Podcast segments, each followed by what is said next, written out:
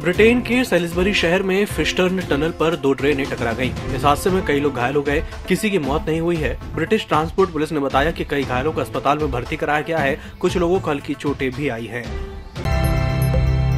पटना के गांधी मैदान में हुए सीरियल बम ब्लास्ट मामले में एनआईए कोर्ट ने नौ आतंकियों को सजा का ऐलान कर दिया है। विशेष एनआईए कोर्ट के जज गुरविंदर सिंह ने चार आतंकियों को फांसी की सजा सुनाई है, जबकि दो को उम्र कैद की सजा दी गई है। दो दोषियों को 10 साल और एक को सात साल की सजा सुनाई गई है।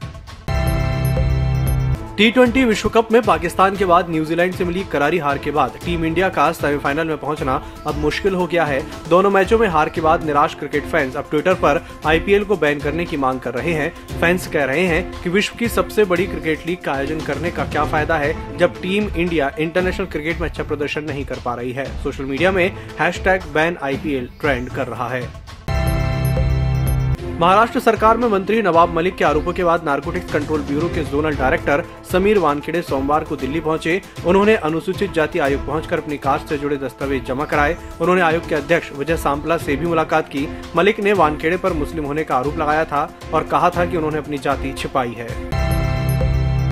मुंबई पुलिस के निलंबित अधिकारी सचिन वजे को अवैध वसूली मामले में सोमवार को एस्प्लेनेड कोर्ट लाया गया। क्राइम ब्रांच ने इस मामले में उनकी 10 दिन की हिरासत मांगी। कोर्ट ने वजह को 6 नवंबर तक क्राइम ब्रांच के हिरासत में भेज दिया है।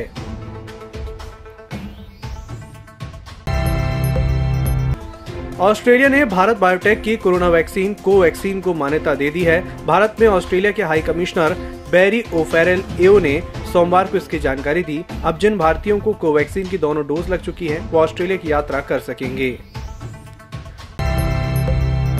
भारतीय किसान यूनियन के नेता राकेश टिकैत ने एक बार फिर केंद्र सरकार को चेतावनी दी है। टिकैत ने ट्वीट करके कहा कि केंद्र सरकार के पास 26 नवंबर तक का समय है। उसके बाद 27 नवंबर से किसान गाँवों से ट्रैक्टर से दिल्ली के चारों तरफ़ आंदोलन स्थलों पर बॉर्डर पर पहुंचेगा और पक्की किलेबंदी के साथ आंदोलन और आंदोलन स्थल पर तंबुओं को मज़बूत करेगा। आज से कई एंड्रॉयड और आईओएस डिवाइस पर व्हाट्सएप काम करना बंद कर देगा। दरअसल व्हाट्सएप ने ये पहले ही साफ़ कर दिया था कि एक नंबर से एंड्रॉयड 4.1 के ऊपर और आईओएस 10 या उसके ऊपर के ऑपरेटिंग सिस्टम पर ही व्हाट्सएप का सपोर्ट रहेगा।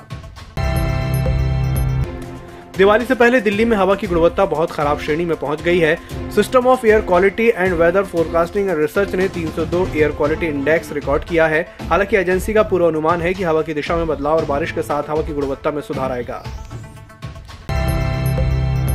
पिछले हफ़्ते लगातार गिरावट के साथ बंद हुआ शेयर बाज़ार, आज बढ़त के साथ बंद हुआ। आठ सौ इकतीस अंकों की बढ़त के साथ सेंसेक्स साठ हज़ार एक सौ अड़तीस पर बंद हुआ। इसी के साथ निफ्टी दो सौ अंठावन पॉइंट की बढ़त के साथ सत्रह हज़ार नौ सौ उनतीस पर बंद हुआ।